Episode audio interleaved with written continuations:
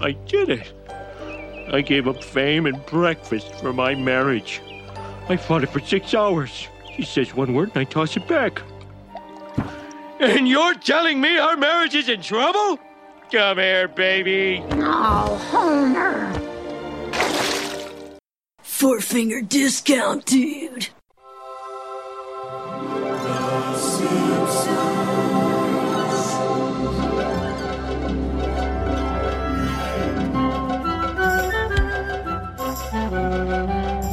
Welcome to Four Finger Discount, proudly brought to you by the Simpsons Quotes That Nobody Gets Anymore Facebook page and nohummus.net. I'm Dando. I am Mitch. We are here to review The War of the Simpsons. Before we do that, how's your week been, man? Uh, well, we survived the superstorm of How Geelong. crazy was it? I'm not sure if I mean this doesn't compare to the snowstorm of New York, no, no, no. but we had a one in a hundred year rain event here. It's the middle and of summer. It is the middle of summer and flash flooding. It was quite crazy. My car was my car was okay. Well, you but were to- in town, weren't uh, you? yeah, and to get to my car, I had to go through a little kind of underpass thing that was full of six feet of water. I, I could have you literally swim? swum to my car.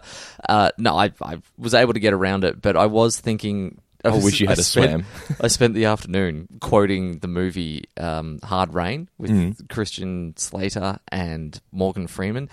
Now, even I struggle to remember that movie, so I spent the entire movie at work to myself, basically, Yeah. just saying things out loud that nobody understood.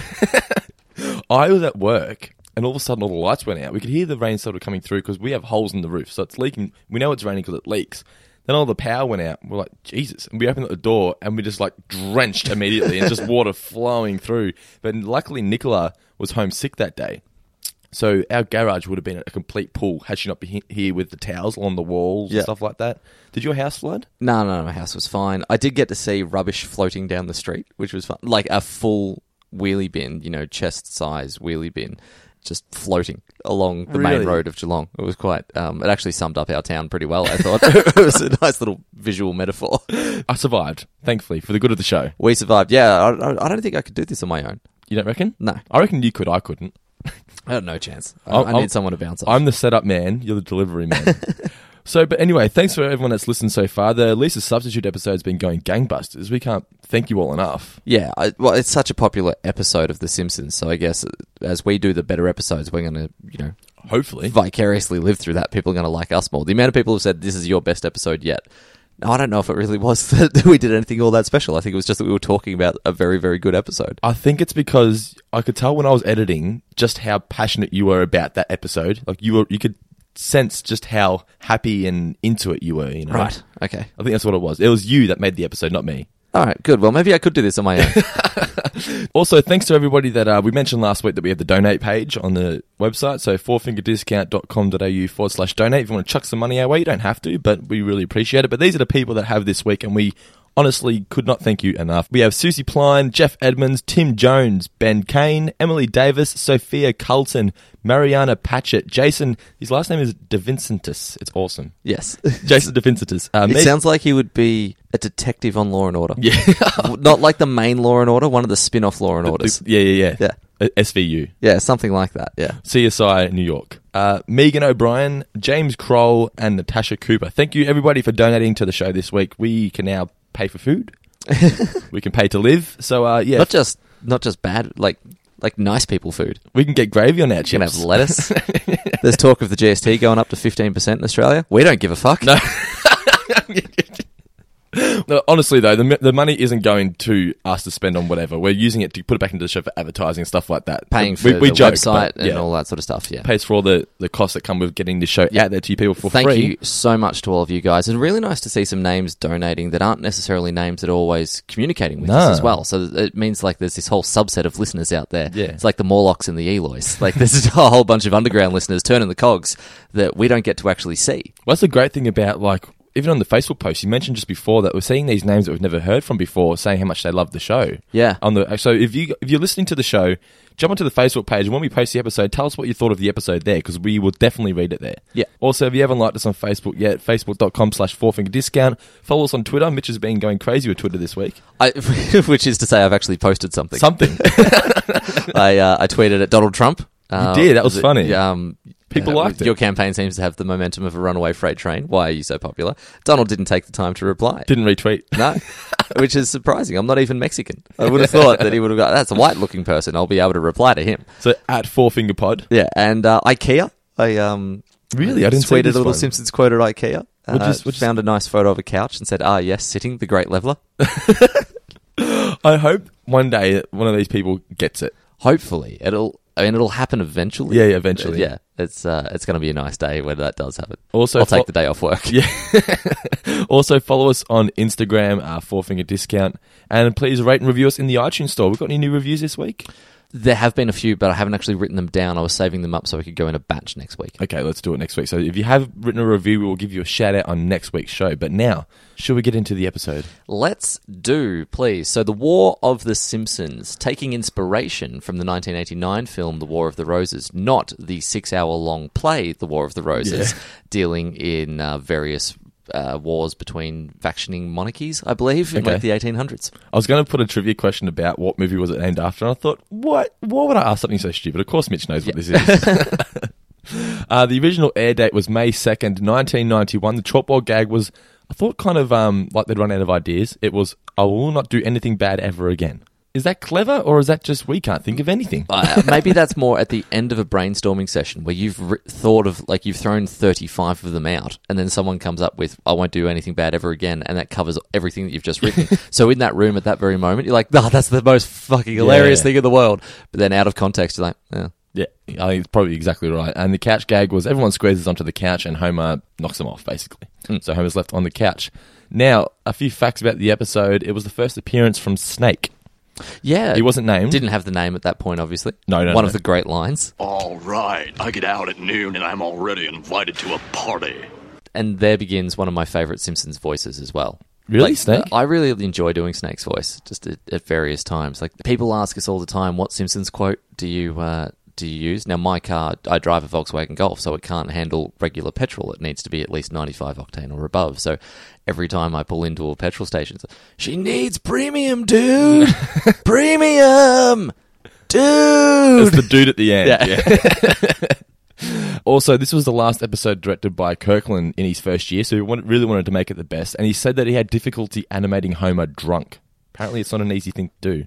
But one of the things that he did was he made his eyes open and close at different times. Yeah, the eyes were never the same. It's Yeah. actually very clever when you go back and look at that. Yeah, yeah, just a little slight detail like that. Also, the stumbling backwards and forward. Yeah. But even apparently, actors even struggle to act drunk. Like it's not an easy thing to do It's not easy to do it believably, no. And unless you, can- are drunk. Yeah, well, that is one method. Method acting. Sometimes it's difficult to remember your dialogue in that instance. But yeah, you see a lot of it all the time, in, and even the best actors in film really struggle with acting drunk. And now that I think about it, the other thing that a lot of actors really struggle with is driving as well. Like, Yeah, you know how but a lot of the keeping their hands straight? Yeah, a lot of the time when they're just on a car that's on rails. The worst one for it all, of all time, and it's in one of my favorite movies of all time, is Tom Cruise in A Few Good Men. Mm-hmm. They're driving on a dead straight road, and it's not like they're on, they're actually on the road. Obviously, the car's just being towed. He's moving the steering wheel left and right more than he did in Days of Thunder. It's like that. it's like he did that. And went well. That's movie driving, I suppose. I, I watch it. It's often in sitcoms. You see him just left, right, left, right. And you're like, you're driving straight. Yeah. I hope you don't do this in real life. the best one ever. Have you seen uh, the blooper with Cary Grant in? I uh, might be. I'm not sure if it was North by Northwest. It was an old old movie where they're just on a, s- a soundstage and they've got the um, filmed screen behind them of, Green of screen, the city. yeah. Yeah. So they get to a point where they're supposed to be turning right, and Cary Grant rolls to the right as if his body's being pushed, but the actor next to him doesn't. There's a little moment where he looks at him and then gives him a little nudge with his Oh. elbow, and then the actor goes. it's, it's fantastic. that didn't make the actual final product. Yeah, but it that's did. in the final cut of the film. you That's can find it on YouTube. So awesome! I have to check it out. Also, the uh, the marriage retreat, the area where it's designed, was based on an area that Mark Kirkland grew up. So he had great pleasure in drawing it all, animating, and sort of reliving his childhood. Also, same with the bait shops. Apparently, he used to visit a lot of bait shops with his dad, and that's this bait shop was based off of one of them. Did he have Catfish Lake where he grew up? I hope so. I don't know. That Kirkland, like, there was this one fish that he could never catch, and that's what this episode is. It's him fulfilling his childhood fantasy of finally getting back there. Yeah, and someone apparently this is something else. Someone sent in virtually an identical script, but Swartzwelder had finished it before they'd got the script sent in, according to the story. Yeah. and they had to pay him off with US three thousand dollars so that he wouldn't sue him. Yeah. Do you think that's why Elgene wouldn't read mine? When he said, you know, we wrote the um, the Treehouse of Horror sort of treatment, and he sent it through, and he said, oh, "Sorry, due to policy, I can't actually read that." I, I wonder if that's the sort of carry on from that. So that they- Jurassic Pork is going to be the next Treehouse of Horror. well, possibly. it, it could be. It was great. Would you be disappointed, or would you just be stoked? No, that- I'd be over the moon. They don't have to pay me a thing. you'd want a credit.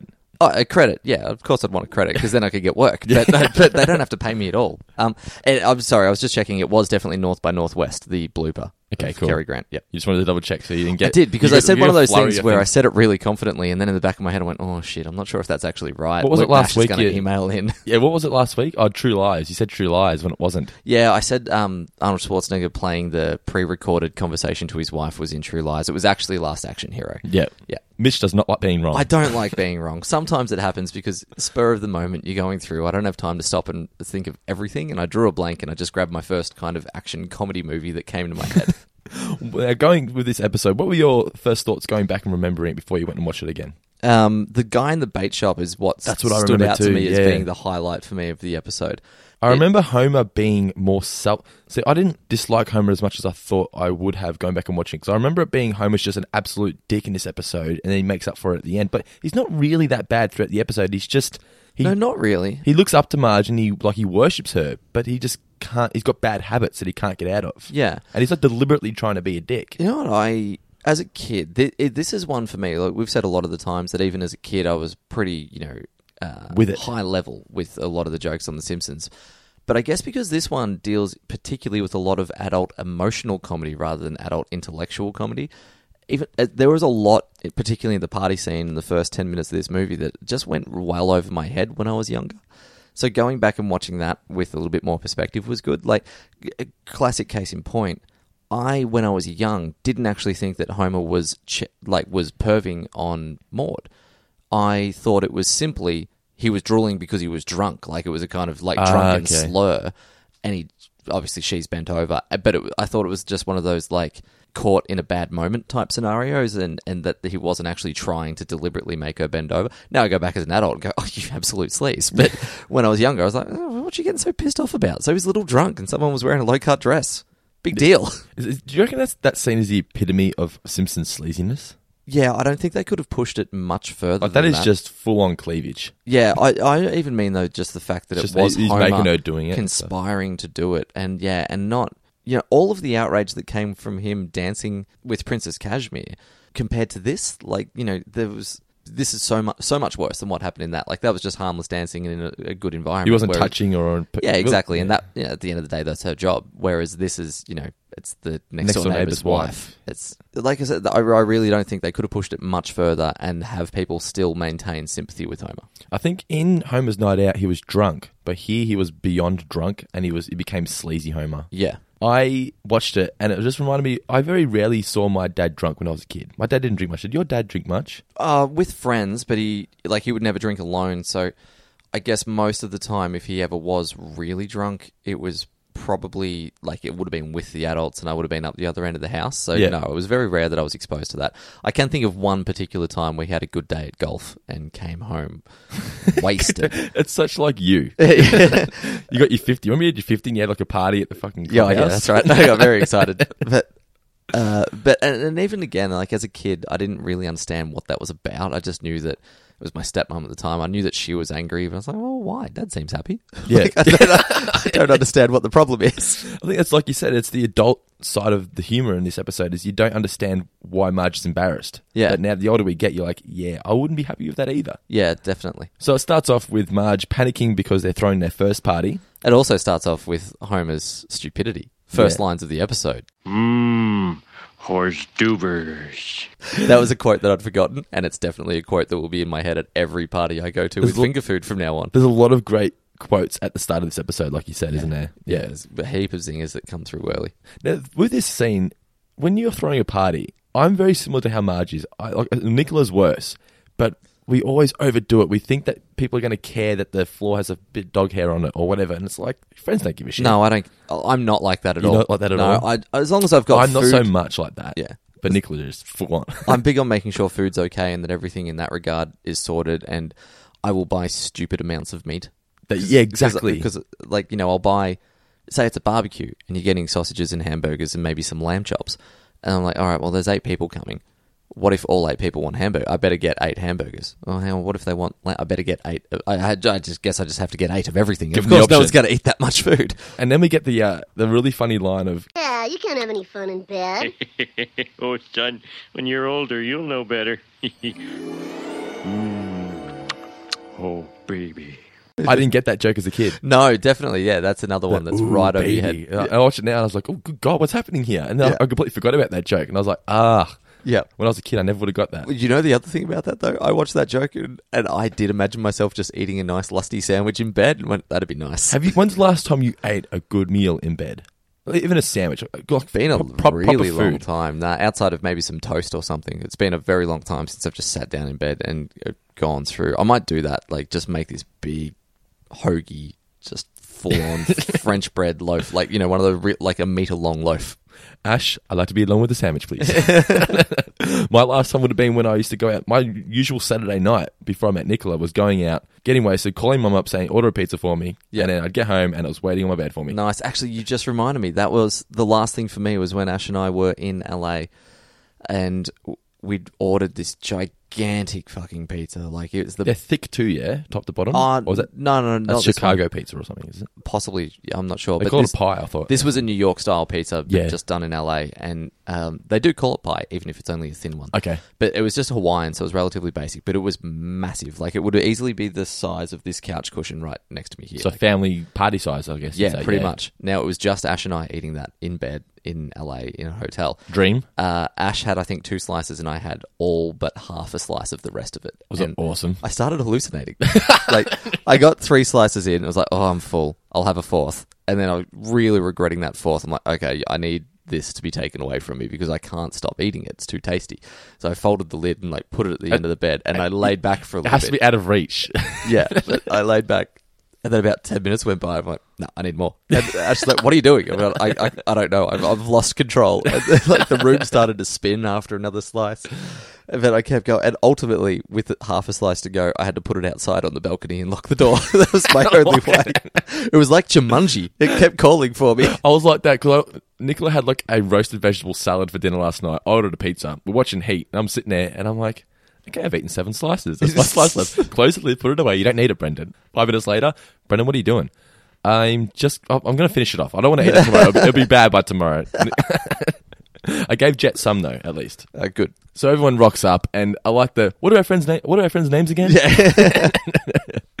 and Flanders straight away showing off. Yeah, Classic show off Flanders. But uh, again, he's not doing that. He's doing it to try and help out. Remember, the first thing he does I here is guess give so. Homer a drink. That is true. Yeah. So he's not like he, he doesn't mean to do it. He just does. A great line though from Mo. Mm. Like how he- it's a throwaway joke if I have a PhD in mixology, and then the fact that Mo takes that seriously, college boy. Yeah. that really had me laughing. And Flanders uh, with the drinks was a reference to Tom Cruise in Cocktail. Just the way he was pouring them. Yeah. I look. I did read that, but I didn't pay enough attention to Neither the did I, animation nah. of them, I just and looked up. I don't think anyone paid enough attention to the movie Cocktail to actually verify that claim. I don't remember even watching it. I've seen it. Yeah, yeah, yeah. No good. No, I only watched And it. you love to- Cruise. I do. I only watched it to kind of cross it off the list. Of, Yeah.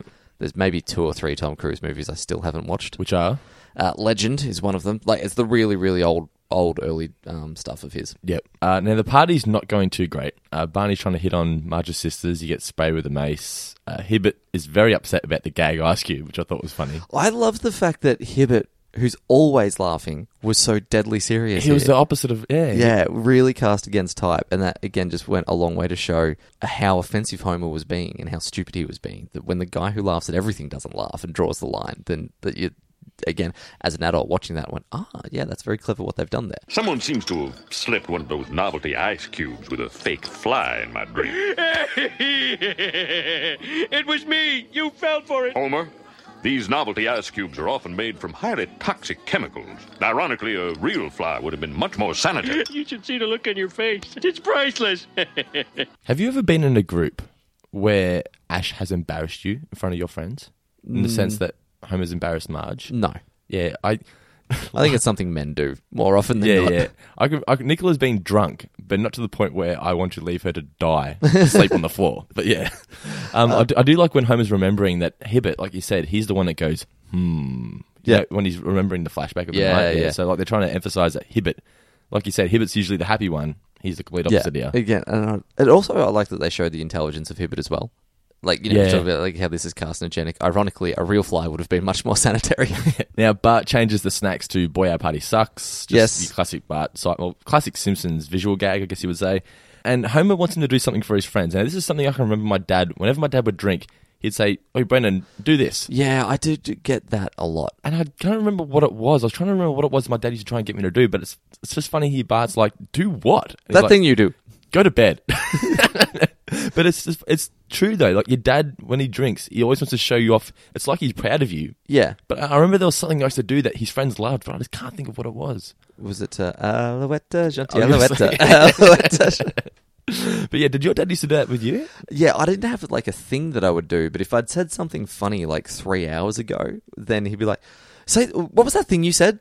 And, and that would be it. Like I, you know, I'm not part of the conversation. I'll just be walking past. Well, Mitch, what was that thing? Well, what? What Yeah. the hell are you talking about? So Homer's getting really wasted by this point, and I, I think it's the first time we see him h- embarrassing himself publicly to this ex- extent. It's very similar to like the chili cook-off. yeah. Sorry, I, I had nothing to add to that. I just just quietly wanted to enjoy memories of the chili cook-off for a moment. I'm missing the cook off. it's happening now and I'm missing it. what I liked most just about about this scene was when he's yelling at the guy that he's never met. I've never met you. You stink. Your entire operation stinks, and I quit. Well, don't quit. well, all right then. Yeah. it's just a, a homo. I've never met you. Yeah. Our friend, our wives are friends. I've been wanting to tell you off for years. We met three hours ago. it was just a really funny way of showing just how drunk Homer is. Yeah. And then we get to, as we mentioned, one of the sleaziest scenes of all time. Could you give me a handful of peanuts? Maud, Oh, sure. Uh, not those peanuts. Oh. The ones at the bottom. Okay. I think it's because it's the nuts that adds doesn't to it. help, That- yeah. That, definitely adds to the Yeah. sleaziness. The ones at the bottom. yeah. Although another party thing that whenever I'm at a bowl of any sort of snack, I do have to give it that. The ones at the bottom. I just, No one gets it. I just sounded like the dude from Saw then. Like you're completely sober, but you have to say it like that. Oh, Maud, pass me the flat. the ones at the bottom. you have three seconds to get the ones at the bottom. God, that'd be a different movie.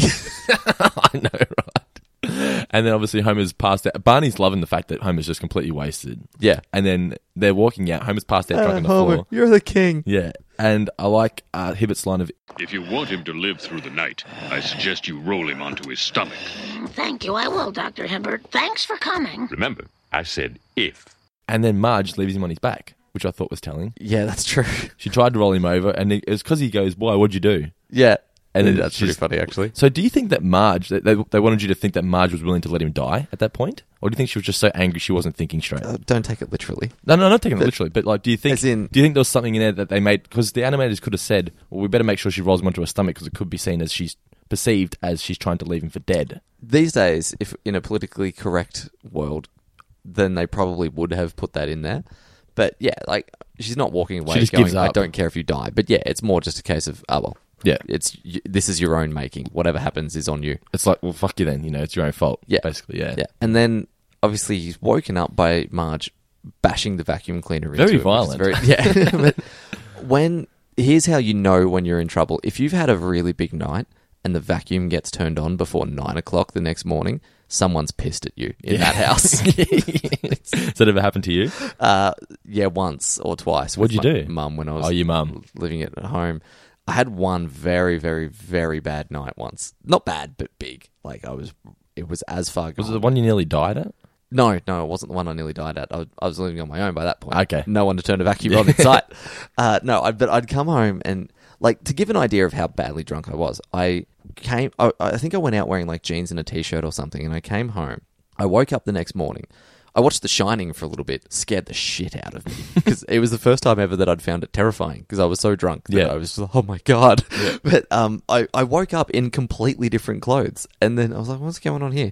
I, and then like I wandered back in through the house, and I had like jeans somewhere and a shirt somewhere else, and I'd obviously come home stripped off. But then I got into my bedroom, put clothes back on, and then fell asleep. so that's that's the sort of mindset that I was in.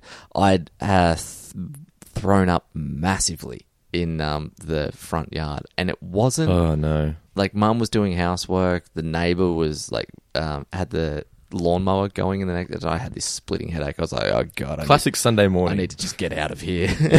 Jumped in the car and driving off. My mum's come out to say goodbye and sees this pile of vomit sitting in the driveway. And she sort of looks at me and starts talking for an explanation. And the most beautiful thing in the world happened. The guy with the lawnmower just sort of came close to her. So I, I was just give, from the car, like, I, sorry, I can't hear. I have to go.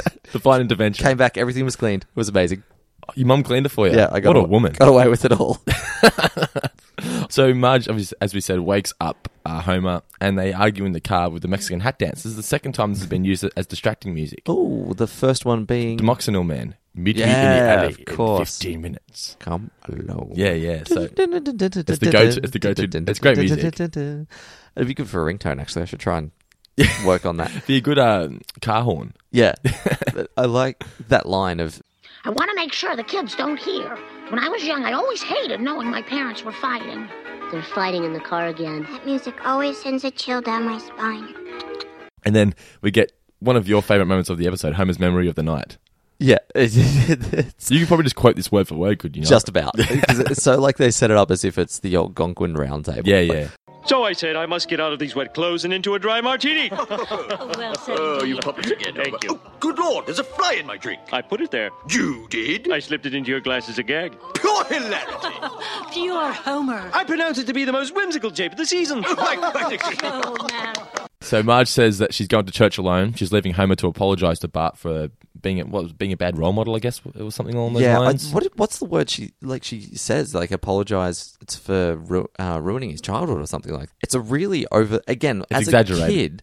I was like, what the hell are you talking about? And and like it's very much Bart's reaction. It's like, yeah, I've seen you wasted before. Like, w- that's no big deal. I think Marge is just. You say she's over exaggerating, but you can understand why she would be embarrassed at this point. Oh, yeah. again, as an adult, yes. It's just Yeah. when I was younger, I Yeah, was yeah, watching that going, what's the big deal? Yeah. Like, yeah anyway. It's just a party. Yeah.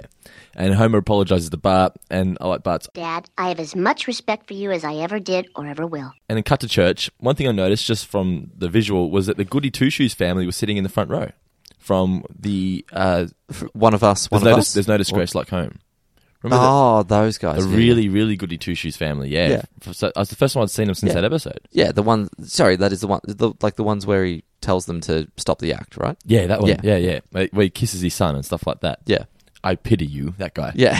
Um, Maud covers up when she sees Homer walk in, which I thought was funny. yeah, nice touch. And there's like a guy that looks like Hitler in the background. Yeah, bizarre. How weird. Like, why? Yeah, I don't know. It's very, very strange. Like, the, the, and it's not like he was hidden in the background. He was there. Prominent. Yeah. Everyone has a chance to repent. Yeah, exactly. So Reverend then announces that they're having the marriage retreat. I, I like his line here where he says, Mrs. Lovejoy and myself will be holding our third annual marriage retreat next weekend at Catfish Lake.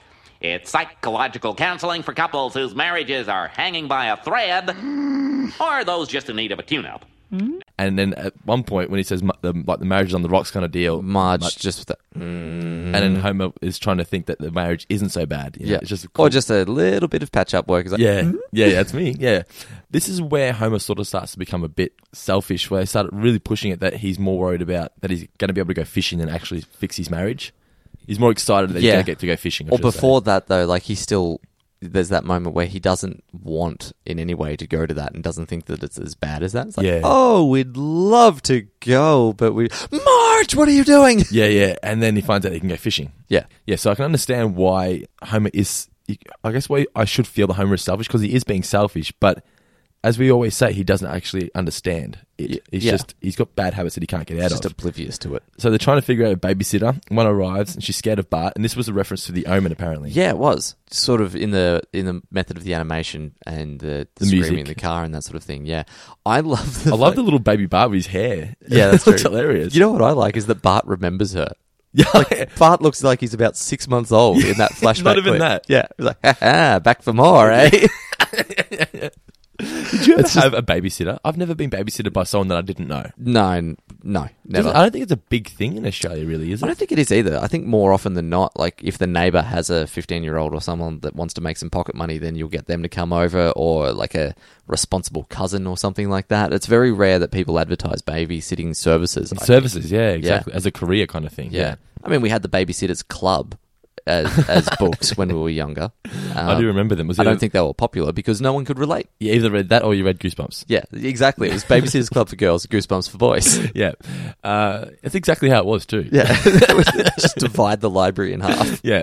And Bart suggests that he should be the babysitter because that girl runs off. because And- he's ten years old. Yes, because he's 10 years old. Now, he uses the line here. Don't take that home with me, young lady. I'll give you a taste of the back of me hand. I remember once I used that on my sister Oh yeah, how'd that go down? in front of my parents. Let's just say I never used it again. Did you get the taste of the back of their hand? no, no, I've never been smacked by my parents, but safe to say, my mum and dad did not appreciate it. So, oh well. Then Marge suggests that Grandpa could do it. Grandpa, could you do something? I can dress myself. They try to really push that Grandpa's the frail old man. Feeble, yeah, But I loved the build up to the ending where he reveals that he's just all been faking it. yeah. It's, it's I, I think it's my favorite Grandpa moment. Well, it's one of the few where he gets he gets the upper hand, and Like think think And of a think of a moment nails where it. he he's calculated something and it's paid off like this. I can't think of another thing. No. maybe the flying hellfish episode's a good defining yeah. moment for him. The only thing is, do you reckon he's calculate like it, the whole way through? Not the whole way through. yeah, no, no. like from yeah. So I think early days he's still kind of oblivious to the fact that he's being taken advantage of. but the fact that he was able to figure it out and Yeah. do what he did, amazing. Yeah. Even though I didn't see it coming when I first watched it. I remember Yeah, no, definitely it's not. not it's not so- like they planted seeds for it. It's just you're like, good god, way to go, grandpa. Yeah. I love his list. I love that you give Grandpa the list of all the emergency contact numbers, you know, so he can look after the kids, and then gives Lisa an emergency contact number so she can look after Grandpa. If he falls over in the bathtub, By the way, Grandpa, here's another list that uh, of, of all the things we're allowed to do. Uh huh. Okay. You're allowed to smoke cigars. Yeah. One thing too here, they also sneak in a shot of Homer putting the tackle tackle box in the boot, Yeah. or in the trunk, as the Americans would say, and it sort of sets up that you or know, tunk. yes, that you know something's going to go wrong because obviously they're not meant to be going to this marriage retreat to go fishing, Yeah. but you know that's all Homer's thinking about. You're like, well, how, where's this going? Yeah, it was a nice little reminder and just a reset. Yeah, just to continue the story of that, yeah, between Marge and Homer. So Homer notices the bait shop and he pulls him to get the petrol gag, fill her up. ah, I feel stretch my legs. Ooh, better get some gas. Yeah. What I like for they've obviously been driving a while, so Marge must have known that they had only just filled up a second earlier. Yeah, How I does was- that happen? It's like how long did it take to get to Catfish Lake? Yeah, Yeah. Um, and then we get the General Sherman story. I'll leave this to you because you you've quoted this a few times. Well, I just it's Hank voicing him, isn't it? Yeah. So voiced by Hank in this episode. Harry uh, revoiced him later on, but In what episode? uh, I don't know. But I just he's obviously listed on the Simpsons Wiki. So Oh, oh that's- yeah, he's also appeared in E I E I Doe, and it's a Mad Mad Mad Mad Marge. Ah, there you are. Yeah. So, firstly, I like the whole the whole setup. The fact that you've got like the old fishing guys just over in the corner playing cards and The four swapping their guys. stories. Yeah. The fact that like there's the photos, like it's the only known photo of him, uh, which is Loch Ness. Yeah, very Yeah. clear Loch Ness reference. But he does such a great job. Like for me, his his most quotable bit is the his final lines in the episode, but does a really great job of setting it up early. Like he sets he builds himself up with Mystique. It's written so well. Like it's such an old man of the sea type thing. Like that. Well, if you ask me, and people usually do. Like It reminds me of um, you've seen Jaws, obviously. yeah, of course. Is it Clint? Who's the guy that's the old fisherman and he's telling the stories? Quint. Yeah, uh, yeah, you're exactly right. It's that scene. Like it's similar to the scene where they're sitting around the table comparing, and he tells that amazing story of uh, all the you know, 500 men went in the water, 300 uh, was it um 390 died over uh, by the cold. Sharks took the rest. I remember when I was a kid, that scene bored the shit out of me. But As an adult, I watched it and I was like, man, this is Oh, it's awesome. intense. Yeah, it's so great. Yeah. It's one of the one of the great all time movie monologues. It's like a great movie ghost story, isn't it? Even though it's real. Yeah, yeah, and it was based. Yeah, I think it was off the USS Indian, Indianapolis, if I'm not mistaken. Yeah, that there's the only known picture of the general. Can't see what he is exactly. He's freakishly big, though. Gentlemen, I am going to catch General Sherman. Oh, my. I love this. Just the, oh my. It's like it's the first person ever that's decided to go and take it on. Yeah, he tell, tells his story to everyone. No one thinks to go try and go catch it. Yeah. but it's it's Homer's like just he's so determined now. I- it's- Homer's so great at really becoming focused on completing a task. It's like that thing of like it's my lifelong dream. Like he he has so many lists of things that he's feels like he's born to do. Yeah. And when he's in that moment, that's all he all he can think of. It's so relatable though that scene because if you got told that story, you'd want to catch that fish. Definitely. You're like I'm gonna do it. Yeah, for sure. I would If it had been a hundred odd years ago and people were mounting an expedition to go and get the white whale, I'd have been on that boat. Yeah. Do you feel like, in a way, that's just a little bit of kind of Aussie? A, it's a little bit of Aussie arrogance, and it's mixed with a bit of a laid back attitude of, well, how hard could it be? It's a fish. Yeah, that is true. It's a fish. I'm a man. Let's get it done. But then we cut to other kids in backseat of the car. Grandpa's driving them. I love Bart's line here where he goes, Lise, because Lise is a bit. She's starting to see that they're taking advantage of Grandpa. Yeah. And then Bart says, Lise, in these crazy topsy turvy times, who's to say what's right or wrong? But right now, my gut's telling me bleed Gramps dry. I think in this episode, I always thought that Homer was the villain.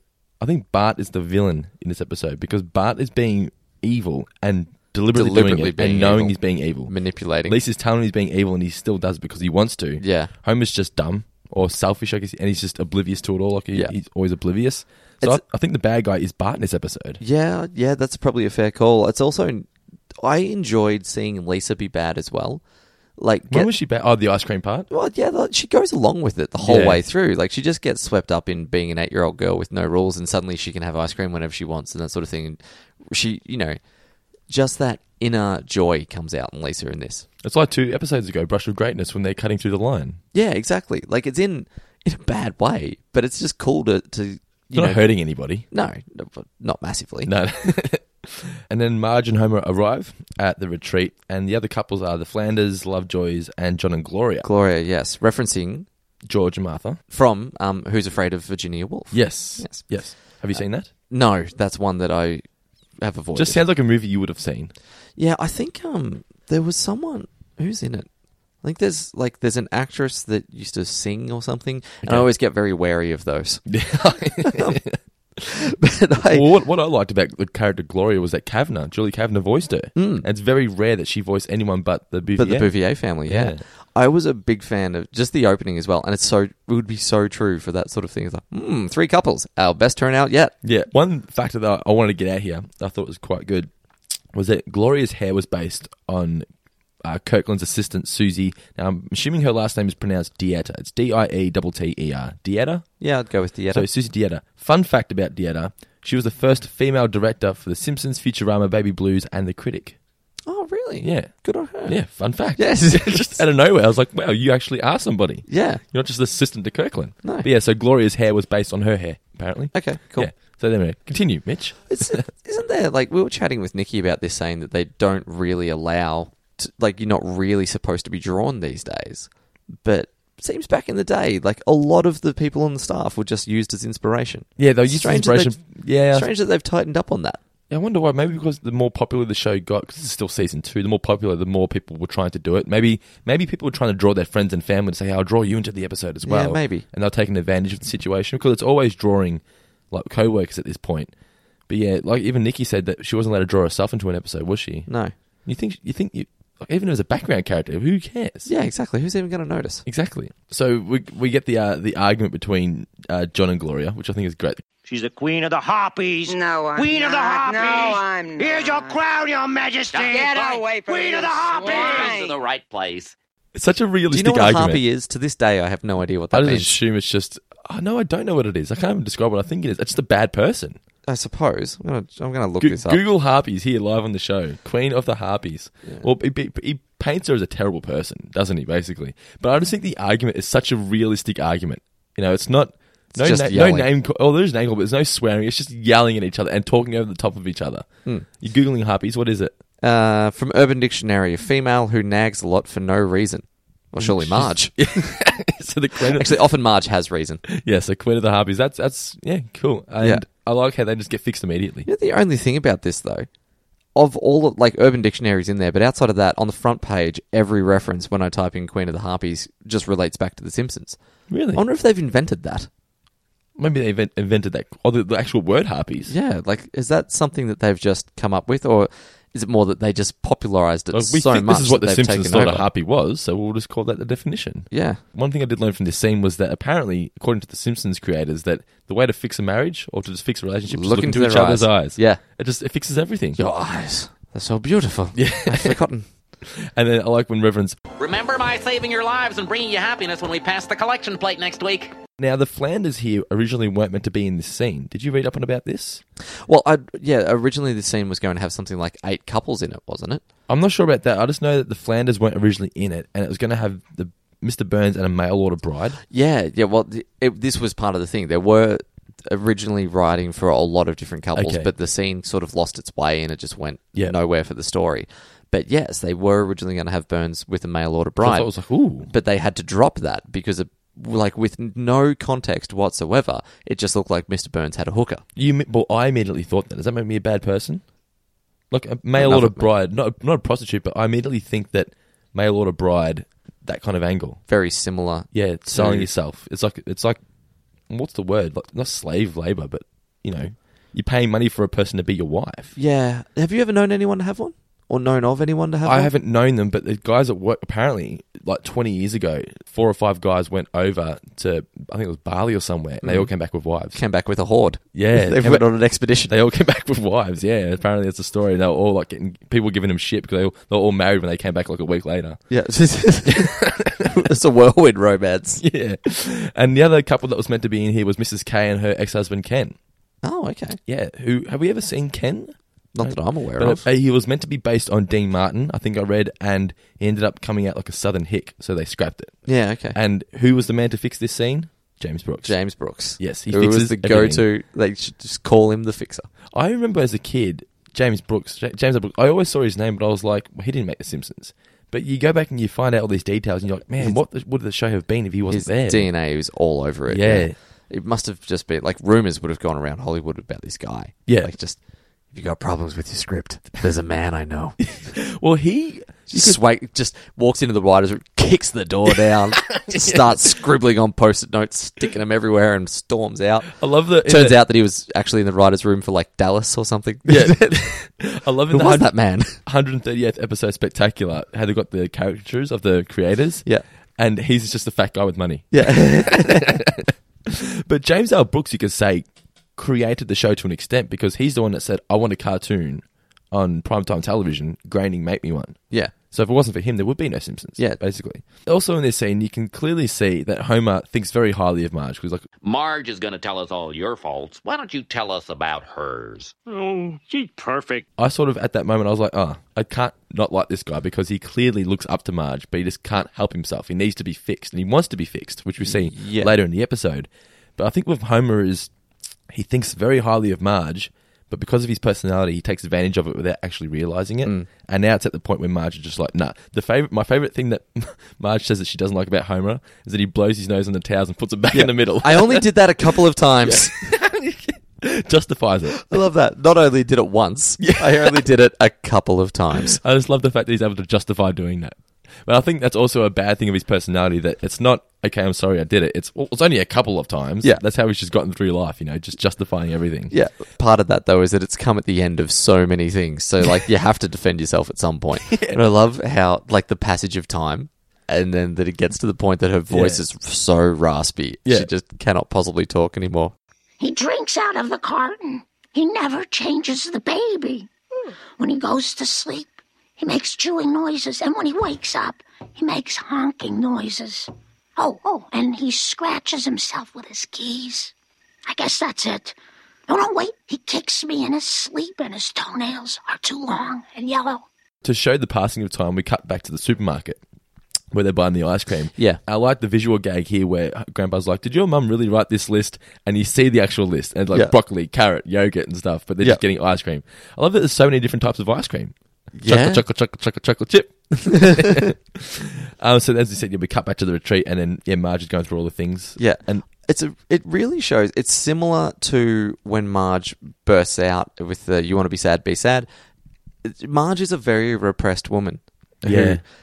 throughout her childhood, throughout her married life, throughout her entire life, has just sort of been swallowing everything and taking everything in it. And this is just her vomiting out every single thing that she's ever seen Homer do and go. "Eh." This honestly. I reckon if you took people that were in a healthy marriage and got them to do the same thing, this could end relationships. I know, Like, right? Could you imagine if you and Nicola, or myself and Ash, if we just sat down in a room and listed every tiny, tiny little thing that pissed off, you know, the other person about each other, Uh, I know one for me. Ash hates it that I leave bottle caps around the house. Generally, if I'm drinking, I hate that. I fucking always have to clean your bottle caps in this room. Uh, "Oh, I'm sorry. I'm, it's a problem that I'm working through. I'm only joking anyway. I do exactly the same. Nicola, for me, it's leaving my clothes on the floor or not wiping the bench down properly after I've made a meal. Yeah, right. Nicola's like, why do I always have to tell you? I'm sorry. We had we had a little incident at the house the other day where Ash had like swept the floor because you know we've got a Labrador sheds hair everywhere, so Ash had swept, but did a real half-assed job of it. And You did, or she? No, she did. And I was like, "Did you do under the table?" She's Like, "Oh, no, I you know no. I'm like, well, "Why not?" There's hair under the table, and she sort of gave me one of those looks that said, "Don't keep talking." Stop. so she, I was like, "All right," and I didn't say anything. She's given me that look before. I can't remember what it was that I did. But then she was done.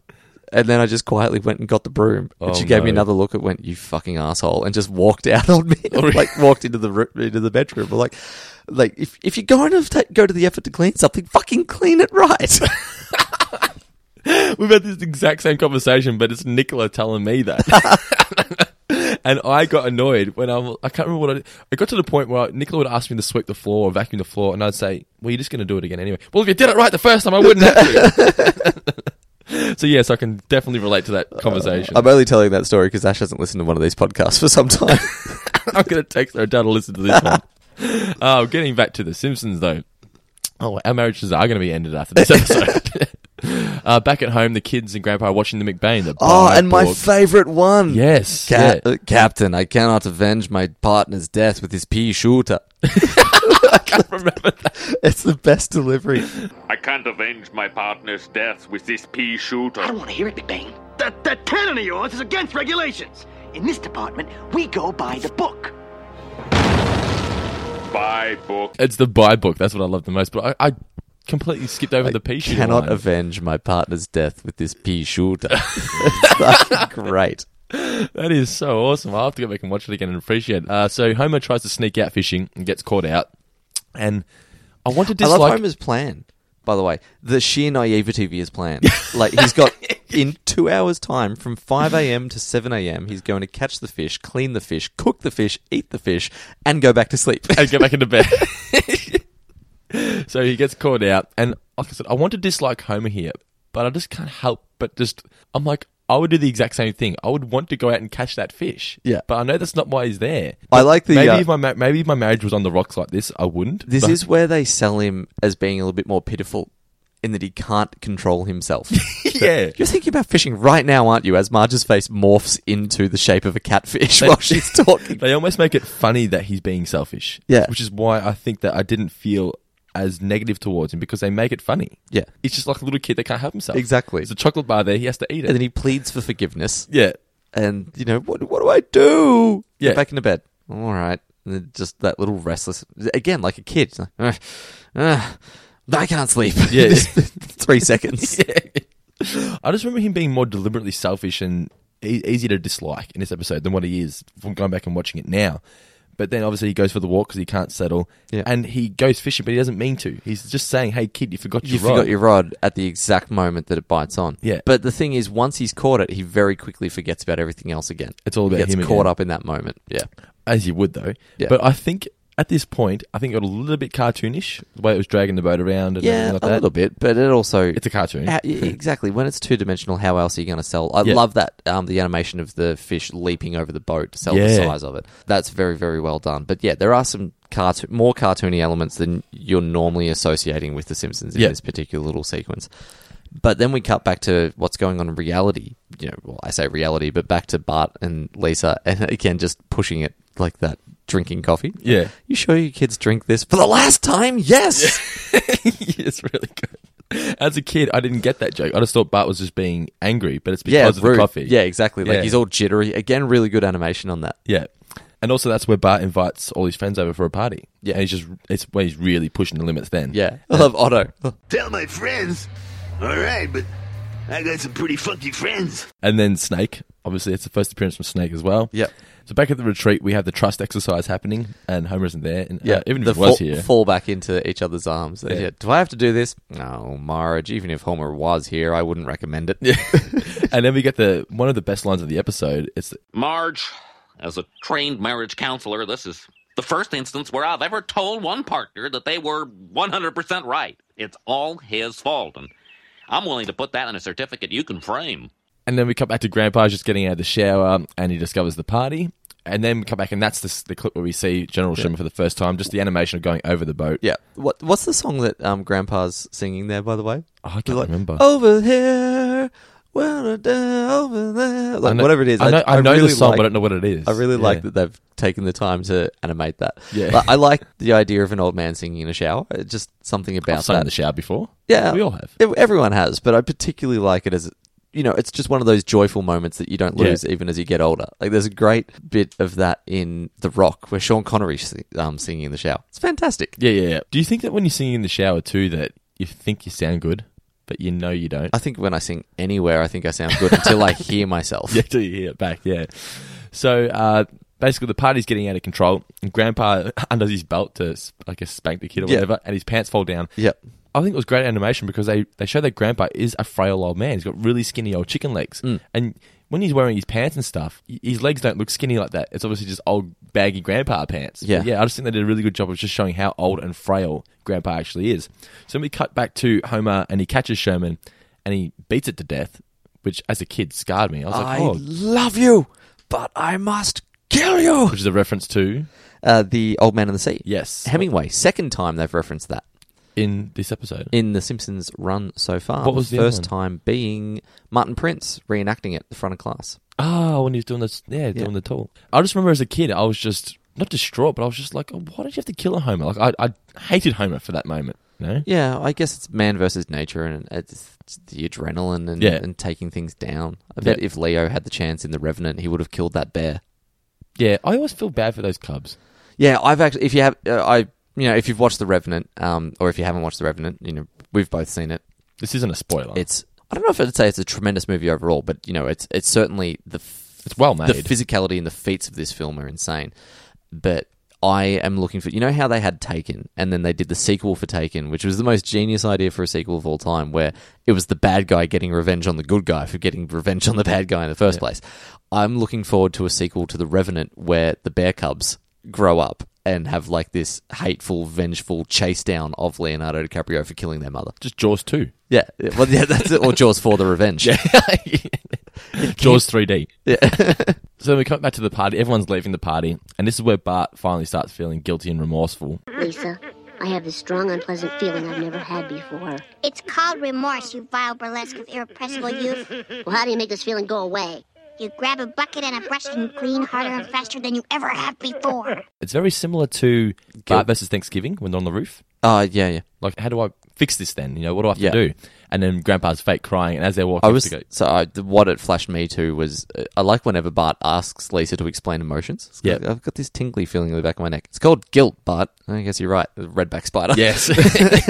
Maybe at, by that point, the animators realised they've been doing it a lot and they were just taking the piss out of their own writing. uh, maybe. Possibly. Anyway, so uh, I just love the, the animation of the, the kids walking off to go cleaning and Grandpa goes from crying to laughing. Yeah. You're like, oh, you son of a bitch. It, it is. It's, it's a little melodramatic. I guess it's difficult to do that voice and be fully emotional, but it is that you know you do really feel for Grandpa with that. Like I'm a failure. Like it's tough dialogue. To, Yeah. You know to, to take on board and and again really slams to the ten year ten year old and eight year old. Like, oh boy, what Yeah. have we done? We've Yeah, made yeah. an adult cry. That- Yeah. That's that's going pretty far. Like I guess when you're a kid, if you see an adult cry, adults are the strong ones. When you Yeah. see them cry, like oh shit, Yeah. like something's really wrong here. I always remember when I was, I think it was year seven or year eight, and a teacher started crying because the kids were being so naughty. And I was like, oh. Wow, And you everyone- broke them. Yeah, well, uh, he got superglued to a chair. So How? he, he- the, Stop the podcast. what happened? Okay, so there was I won't name names, but there was like a group of like four kids that were just like the reckless kids, right? Yeah. So one of them gets deliberately sent outside. The girl gets deliberately sent outside. Yep. And while she's outside, starts throwing rocks on the roof because we're Okay. in one of those portable rooms. Yeah, yeah. right? So it's bang, bang, bang on the roof. So this teacher he gets up to go out to tell her off. Meanwhile, while he's out of the room, another guy from the group gets a tub of super glue and puts super glue all over his chair Oh no. right? Teacher comes back in, sits on his chair, five minutes, or so, and, and people sort of like, Yeah, like because like shit. I remember distinctly in my head the exact words were "shit's getting Can you not real." smell it. Super glue's got Ah. a really strong smell. I was just like, "Shit's getting real, man," and he's sitting there. And then about five minutes later, another guy from that group puts his hand up and says, "Mister So and So, can you please come here for a second? Teacher gets up, chair comes up with him. Oh no! Yes, legit. he sits back down, confused look on his face, sits back up, chair comes up with him. Everyone starts pissing themselves laughing. Not everyone, but like most people start pissing themselves up. Teacher just goes, teacher starts tearing up. He goes, All right, who did it? Who- who- Who did it? And he starts crying. And then. How old was the teacher roughly? 45, 50 ish. Oh no! And I was just like, I was mortified because this grown man's crying, right? So what he does, he forces himself up and his pants rip. So he has a hole in the back of his pants. And then he runs out of the room streaming of tears, crying, like wailing. Oh man! And then I remember my mate turns to the guy that did it and goes, Look what you fucking did. I just remember that. And he's like, I don't care, I don't care. And everyone's like, e, everyone by that point was like, Go fix it. You have to fix this. Like, this look, this guy's crying. Anyway, so the, the teacher doesn't come back. The principal comes back and the assistant principal. And they say, The kid's name, so and so, you get here now. So he comes out and the guy, the kid. No matter. Sorry, as that's the toughest job in the world for the principal because no matter how, like, yes, the kid's been terrible. That's naughty behavior, but it's also funny. And as an adult, uh, there'd be part of me that'd be biting my tongue so hard. Like, like Marge when she's yelling at the family for the bosom yeah, thing. exactly. Bosom. so the kid, the kid was suspended for a month and had to buy the teacher a new pair of jeans or a Well, new that's pair of only- pants. or that's whatever. only fair. Yeah, it was just that's how strong the super glue was. It ripped his pants. I'm kid you not. He had a phenomenal. rip in his pants on his ass. That's amazing. That was Okay. just I. That was just. It reminded me of that moment of the teacher running out crying. Yeah. God, Anyway, getting back to the Simpsons. what a world. So uh, Homer arrives at the we got the pier, I guess. Yeah. And Marge is waiting for him, and he's singing I am the champion. I am the champion. No time for losers. Cause I am the champion of the world. I think we've all sung that song at one point when we've successfully done something. I remember winning when I was in Little League football. We didn't win a game for two and a half years, and then we beat the top team by like four points. so you start seeing we are the we champions. are the- that was our theme song. Yeah. Uh, um, and you know another really good form, one for that lesson lesser known particularly internationally is Rose Tattoos We Can't Be Beaten. Yeah. Yeah, it's, it's- it's like check that if you ever want a really good celebration song. Yeah. So Marge is there, and she's just absolutely disgusted. But this is where the good side of Homer comes out. Where I Yeah. think it's because he didn't even think about it. He was like, "Well, if you don't, if you want me to throw it back, I will." Yeah. She's like, "No, you won't." And he goes, "Watch Just me." instantly, And yeah. just does it, And then he- it dawns it- on himself. that he actually did it. Yeah. And that's where he says, "What? And you think our marriage is in trouble? Look, Yeah. look, you say one word, and I do what you tell me to do." Yeah, like I fought it for six hours. She says one word and I toss it right back. I think that's a re- that's a really good like coming to come, what's the word? Not coming to senses, but like a real Just a realization Oh, of, yeah. of exactly how much he loves her. Yeah, yeah, and it's not as good as the bar gets hit by a car ending, but it's no, it's not. Well, you know the only issue with it is that Marge is the one that thinks the marriage is in trouble. So really, it's not for Homer to have a realization that it's not. Yeah, that is true. Like it's it's a little bit like he's you know he's decided that her problems no longer exist. just because he's able to throw something back. Yeah, it's the one one thing uh, like one little hang up for me in the writing of that ending that you know yeah he's thrown the fish back, but that still doesn't sort of for me, for me if I was Marge, it's too late. Like that shouldn't fix everything. yeah. it's- it's, uh, one thing I was going to say, but I didn't want to get into it because I thought you'd go, "Oh, well, you're just looking into things too much." But it was like Marge forgave him because he threw a fish back. It's like, but what about everything else he's done? Yeah. and he has.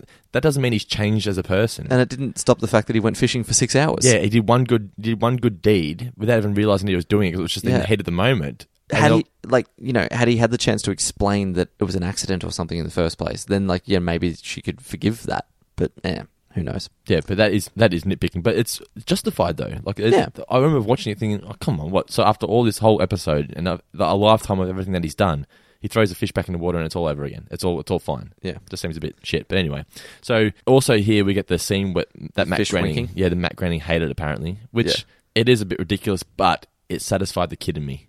Yeah. because remember when I was a kid, I was still upset that the fish was dead, and now it just made me. ha- I'm like, That's true. The fish "Ah." did look very dead, uh, even as it Oh, was yeah. float, like as he gets pushed out of the boat and just floats to the bottom of the Yeah. Oh. water. Or, or after Homer just caving its head in with a freaking oar. Yeah. but anyway, so uh, we cut back home. The kids are cleaning the mess up. Parents arrive. This is where we get the great grandpa revealing that it was all a joke. Yeah. Grandpa, what's your secret? Pretending to cry. That's right. You heard me. Pretending to cry.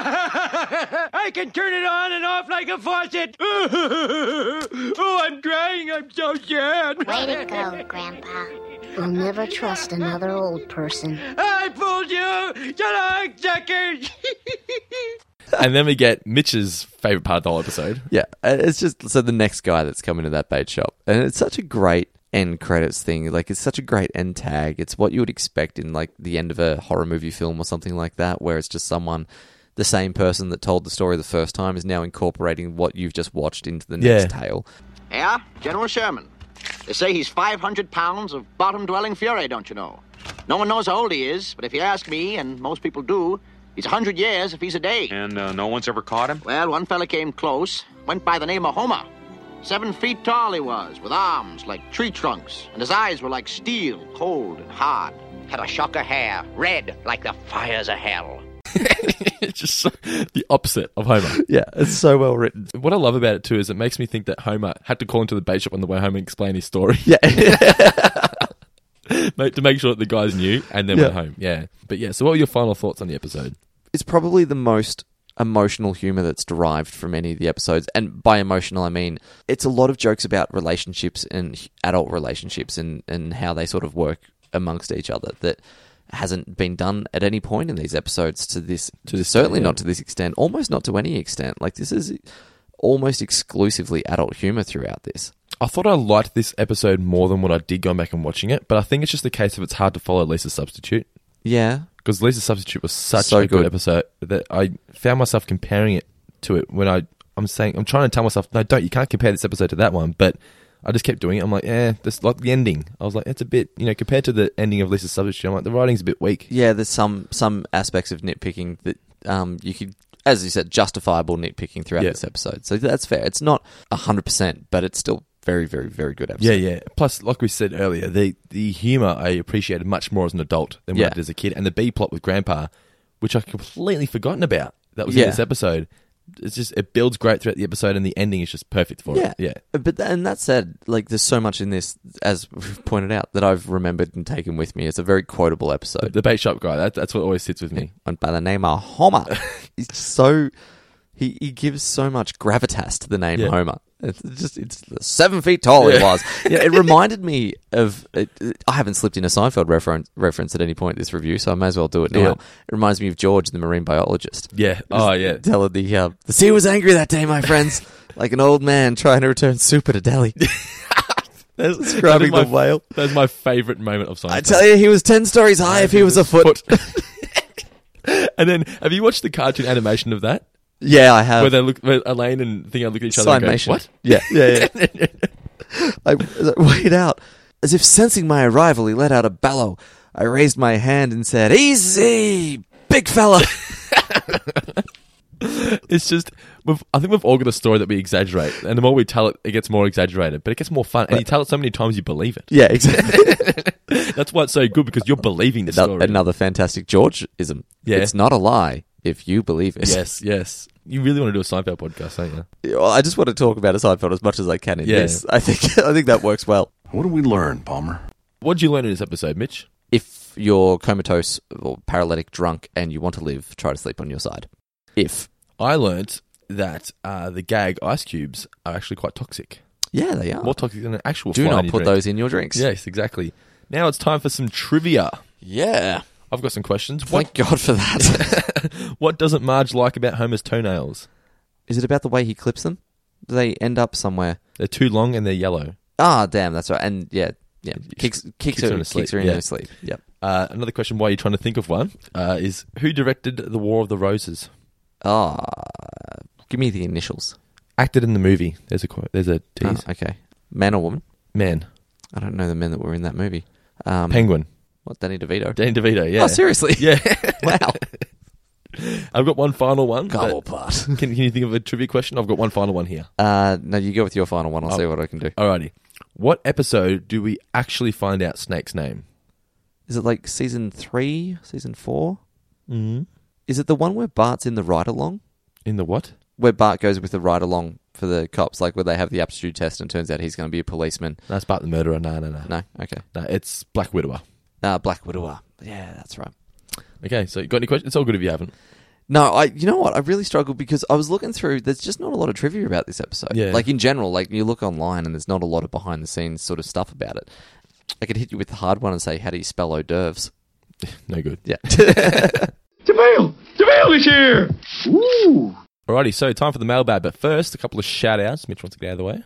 Yeah. Uh, what are we going to go with? So, well, you- shout outs as part of the mailbag. Yeah, of yeah. course. F- Those are the firstly- people that have written through. Firstly, if you want to send us a message, facebook.com slash fourfinger discount, send us a message there and we'll get back to you ASAP. Uh, Long term friend of the show, Stephanie Hall. Uh, Ah, yeah, yeah, has yeah. Written in. So she, I haven't heard from Steph for a little while, so No. it's nice to know that she's still keeping in touch. She just got up with Brush of Greatness, was going to start Lisa's substitute. Super excited for that one. Now, so this is what she wanted to write in for. We, we're always excited to know how you guys are listening to the show. A lot of the time, it's public transport, traveling to work, or whatever it might be. This one's a little bit more involved. Three years ago, Steph and her partner John moved in with his mum to save money for a deposit on a house. Very sensible, move in with your parents when you're Yep. trying to do that. His youngest brother was also still at home. Since then, two more of his brothers have moved back. So there are currently six adults living in a three bedroom, semi detached with one bathroom. That we have our own living room, but basically she gets zero privacy. So the only place that she can chill out and listen to the podcast without excess noise is when she's in the bath. Although now she- she's been told by John that he likes to listen too. So you should apologize for that little sexy reference. yeah, you Um, should take it as a compliment. so I don't know if I'll be able to get away with it for much longer. Hopefully, the bath is big enough for two people. Yeah, yeah. Now, fun little bit of fact there. We've actually recorded several episodes from the bath ourselves. Try Yes. to guess which ones. I think you'd be pleasantly surprised. the good news is that they've saved the money for a house on their own deposit. They're currently searching for one. We have open invitation. I've, I've, Really? I negotiated that. Go stay there? Yeah. Well, screw living with Nicola's family. Uh, okay, shout out for Katie Long. So we put the call out to get a few little bit of saucy pictures. Being And sent did we through. get some saucy photos? Wow, we Katie Long has sent through. Uh, I heard you were sad about not receiving Lingerie. any dirty pics. Well, lingerie, black lace, frills. It's got it all going on. Of course, it is Edna Krabappel. um, was that you that replied to that? I carumba. Uh, yeah. Uh, we got one other one from uh, Prince Katie on the Twitter. Um, Prince Katie? at Prince Katie. You wanted something dirty, so here you go. Photo of Mo. Well, I'm better than dirt. Well, most kinds of dirt. Is that Katie Long again? I'm not sure. No, well, that's Katie with a C and Katie Long's with a K. Ah, okay. We've just got a few Katies that are run doing the rounds. Uh, doing the rounds. From last episode, we need to point out um, we asked for people to answer a question for us if they were aware, And they told it was us. about did they ever? We got about eight people coming through with uh, More messages. even. Yes, well, eight that I saw. But thank you very much to all of them. I'm not going to be able to name you all, basically. But uh, Mr. Bergstrom's You Are Lisa Simpson note does, in fact, show up again in a season 15 episode where Marge is trying to cheer Lisa up with a note that says, You are Lisa Simpson. But Lisa witheringly tells her that she's already got one of those, and it, it cuts to a note of that framed on the nightstand. So it was this nice, you know. Marge is trying to build up and it's callback and it's just deflating instantly. She's like, Yeah, I've got one. Yeah, it's, Um, it's nice so that they pay that much attention to keep that. And it's, it's good that Lisa's kept that note. Yeah, definitely. Now we've got a very special shout out. Now we have uh, what, what do we have? Like forty six thousand followers on Facebook at the moment, Uh, almost 46, yeah. thereabouts. There are obviously a hell of a lot of those that aren't paying any attention to the actual podcast. Yep. Now, um, oh, I know where this is going. yeah. So we've got a very, very special shout out. There's a gentleman named Doug who is uh, local to Geelong. He's sort of uh, big, Yeah, a big- Grovedale, I think. big fan of the show for a very long time.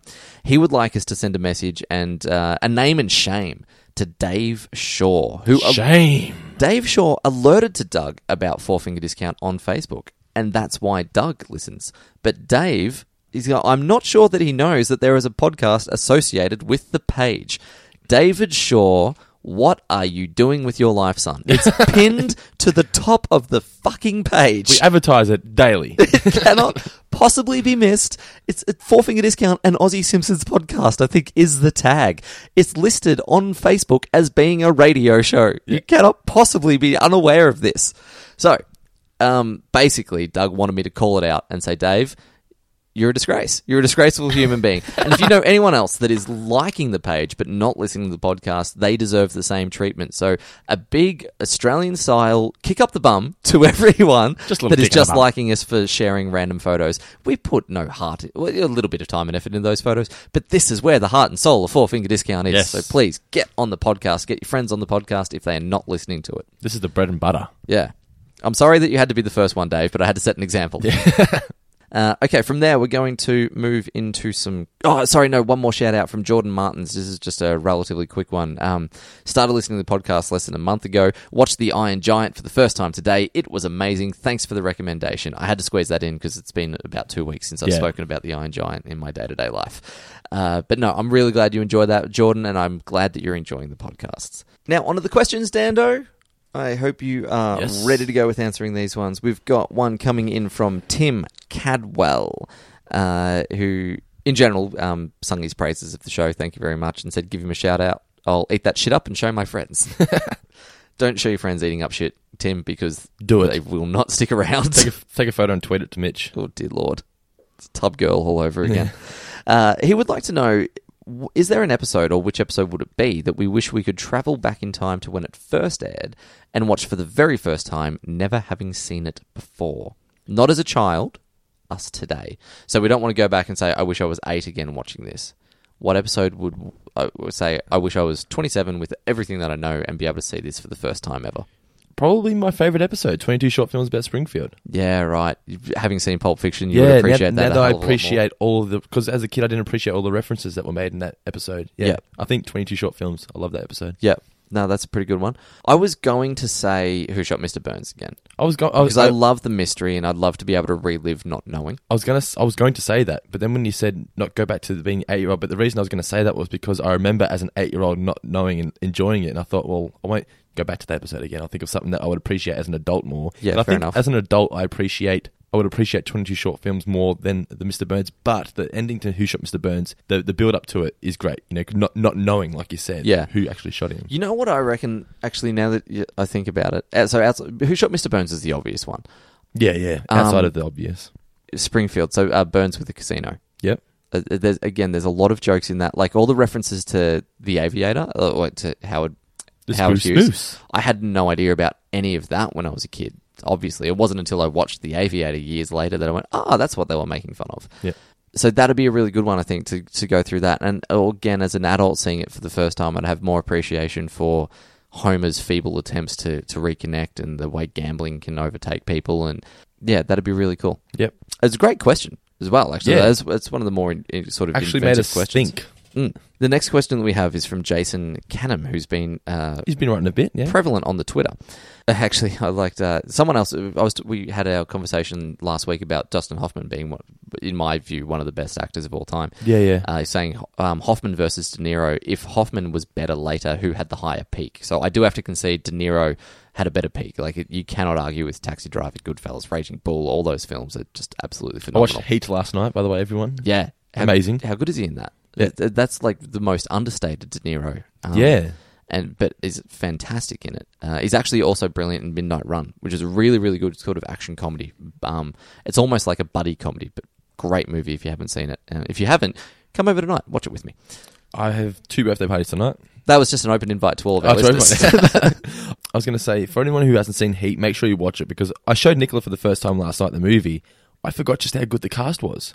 Oh, it's phenomenal! It's unbelievable. You've got Pacino, you've got Hank Azaria is Yeah. in there, the Simpsons guys, Val Kilmer, Val Kilmer, does, uh, I was about to say Dustin, Hoffman. Ashley Judd. Ashley Judd, um, Natalie Portman, Portman is the as kid, the yeah. kid, uh, as the kid is the kid. Yeah. um, uh, Dennis Haysbert, Yeah. the president from Twenty Four, as the the guy who, you know, like he was always gonna die. It's so upsetting Yeah. when it happens, but you just know from the outset that it's coming.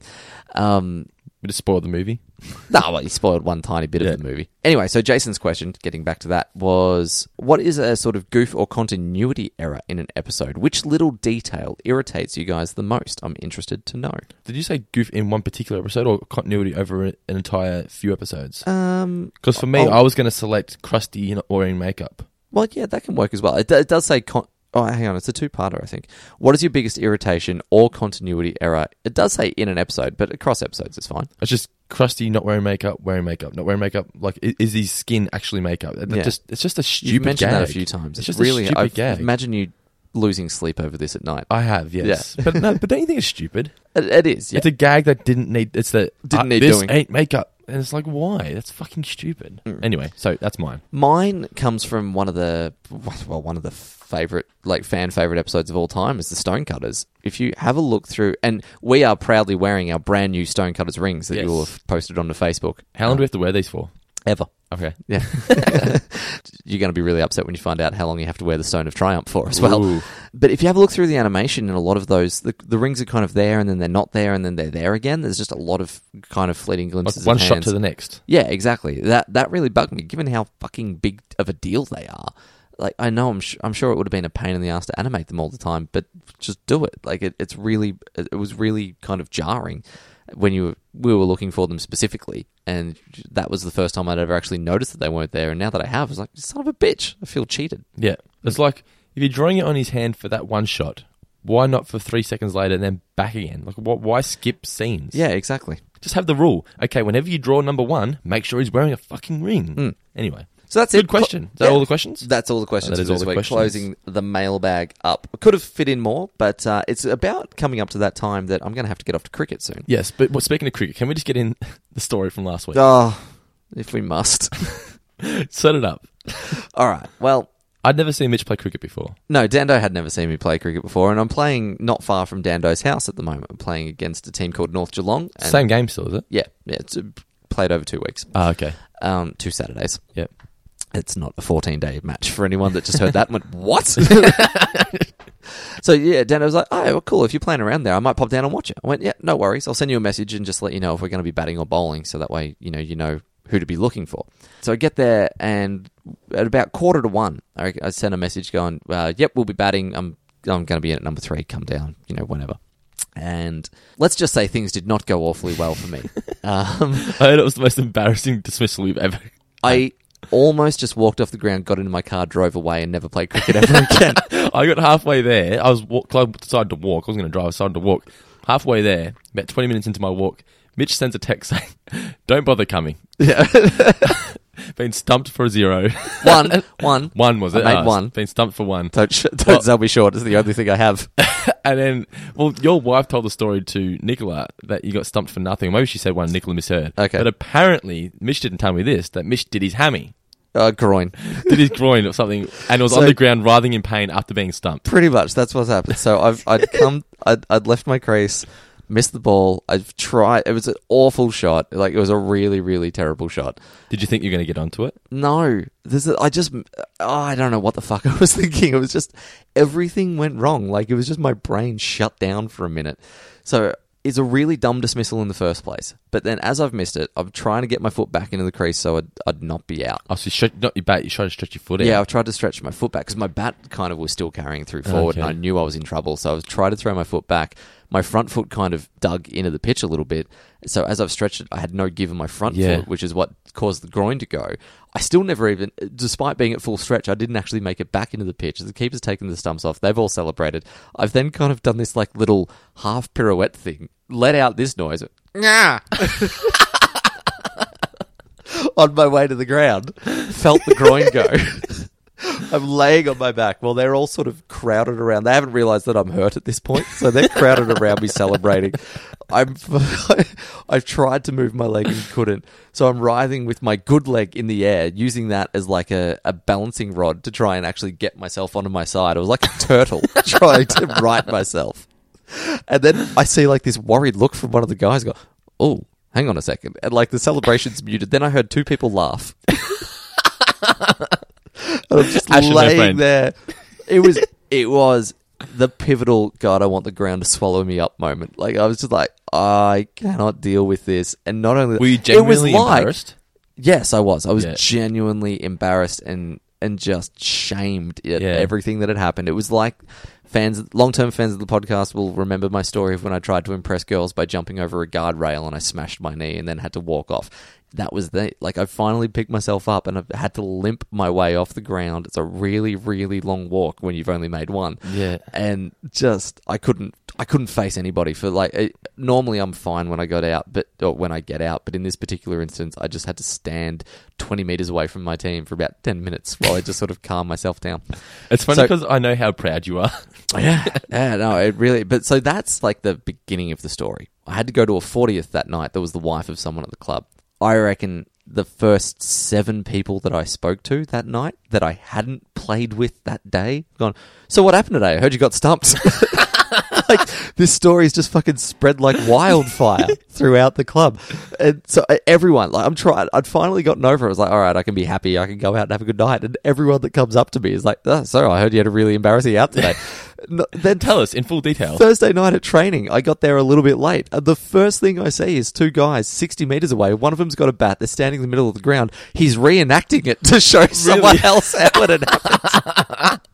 It was awful. I can't go back there anymore. I need to transfer to another club. that is terrible. So I'm a laughing stock. Do you think someone from the other team, if they're winning, they're just going to reenact you going out, and everyone's going to know it's The happened? Oh, other team were actually the only people that showed I any was form thinking- of pity. Where was your teammate from the other end of the pitch? Uh, he At was this point in time, uh, turned his back. just standing there, arms crossed. Yeah. wanted nothing to do with it. But yeah, when like later on, they were the only people that actually asked if I was okay. How long did it take you to get off the ground? uh, it was probably thirty seconds, but it felt like ten minutes. Yeah. Like, it was just was really awful. Like, I wish I had have seen it, but I'm glad. Like, I feel sorry for you, but I wish I had have seen it. You know no, what I mean? it, it, it it made me realize how awful friends are, like how awful my friends are. Yeah. It, it actually reminds me of a, this is another cricket related story. It was years and years and years ago. My mate Greeny and I were playing together, and I got hit in the head from a ball that this wasn't me. This was just a ball that bounced like it hit a crack, and what should have come through at waist high just flew up and just smashed me. Um, I, like sort of sconed off the top of my head everybody, umpires, the team, like the opposing team, everyone has come running in to make sure that I'm okay. The first thing that I heard was my teammate up the other end of the pitch with a. That was Great it. teammates. Yeah, uh, it was. Uh, it was one of those things of like, it's- it was almost like his theory was, you know, when a kid kind of falls over, if you show them attention, they'll cry. Yeah. so he was just trying to laugh it off so I wouldn't think I was hurt. How long's, how long's it going to take you to live this live this off? it's going to be at least two years knowing my, they have long memories at my Yeah. cricket club. But anyway, so I tried to get revenge on my mate that uh, a little bit later on. So um, a day or two later, we were both going for a bike ride. We were a little bit drunk. It was Yeah. also kind of one of those nights where the roads just get a little bit dewy. Like it was a kind of cool, it'd been a warm day, but it was cooling off type Not thing. wa- not water, but it's just damp. Yeah. So we come down like this hill, and he he just went to put the brakes on at the bottom of the hill. Wheels locked up, went out from underneath him. He was only wearing thongs and shorts, and just came off on the asphalt. So, and I Thongs and bikes never a good yeah, idea. no. But I finally, I've gone, ha ha, here's my moment. Yeah. So I've, I've, I've started laughing at him, giving him some of his own medicine, put the brakes on so I can really be over the top of him. Almost like in, oh, I, in, I had envisioned to be like Dumb and Dumber when they give the guy the chili. Yeah, It's just yeah, like, yeah. "Ah!" I've, I've put the brakes on. I was riding his brother's bike that normally had really bad brakes, but they'd tightened them up, put them on, wheels locked up. I went off next to him. We're both just laying in the middle of the road, writhing in agony. That would have been so good to watch from a distance. Oh, it would have been phenomenal to see. Uh, but yeah, God, it was not a high point at all. I'm just trying to envision this cricket story. Had that been filmed, if there was like a cricket equivalent of like the footy show, almost footy legends, you'd be. You'd be- Yeah, I would have been in it. that, for, for people that aren't aware, like for yeah, almost football legends in the, on the AFL Footy Show is just basically horrible bloopers, some highlights, but. In fact, in the last few years, they play more highlights than bloopers, Yeah, and I don't yeah. like it. The- No, like neither. the best ones are Used to be the funny stuff. So in AFL, people would run out through a banner, right? The best one ever is a guy, like, it was just local footy. They normally don't have banners, but it's obviously a final, so they've set one up. Guys come running out through it. A little bit of the tape's being caught over his eyes, and there's someone filming it from the other side. So running, running, running, pulls the tape off just in time to look into the camera and poof, run straight into the cameraman. I like there's one where there's two little kids behind the goals, Mm. and a guy kicks it through the goals, and the ball hits one kid in the head, knocks him off, bounces off that kid's head, hits the other kid in the head, knocks, Knocks him him over as off. well. Yeah, that's It's always a so really good one. Yeah. But yeah, it, I wish I'd do more funny stuff. But yeah, you'd be all over it. Yeah, we should just send it in anyway. Oh, we haven't got the video footage. Damn it. yeah, yeah. I'm not reenacting it, No. although there's no shortage of stories. Alrighty, well we better wrap up because you got to go play some more cricket and get shit thrown at you, Yeah, totally. like name calling and. Yeah, all from my team. I never get sledged from the opposition. Alright, well thanks for listening, guys. Really do appreciate it. Hope you enjoyed our view of the War of the Simpsons. Make sure you like us on Facebook, facebook.com/slash fourfinger discount. Follow us on Twitter at fourfingerpod and Instagram fourfinger discount. Rate and review us in the iTunes store. And what else can people do, Mitch? They can donate as well, of course. Uh, uh, that was fourfingerdiscount.com.au forward slash donate. That if is you want to correct. be able to hit us up there. You don't through have to, the but, PayPal. you know. No, of course you don't have to, but, you know, look, it, I was off the top of the show that we mentioned how grateful we are for all of that sort of stuff. Blown And away it's- by how many people have actually donated money. It's great. Like, and, thanks. And we It's literally amazing. are like we're not taking the money. It's it's all going back into the show and making the show better. You'll notice that our posts on Facebook are getting boosted now. It's just stuff like that, just to help further the show. Yeah, exactly. So it, it helps for our advertising. It helps for our reach. Just it, it just it just helps. Yes. Like we said, guys, thanks for listening. Really do appreciate all the support. The listens are going up each and every week. Next week, we're going to be reviewing Three Men and a Comic Book, another great episode. Watch out, Radioactive Man. I know that's a different thing, but it's about Radioactive Ah, I Man. was going to so say, you that'll realise work. that's not that one. Anyway, first I don't- appearance of Comic Book Guy. I Looks think like they you say. got more than you bargained for. Yes, that is it, exactly. All right, guys, we'll see you guys next time. See you guys.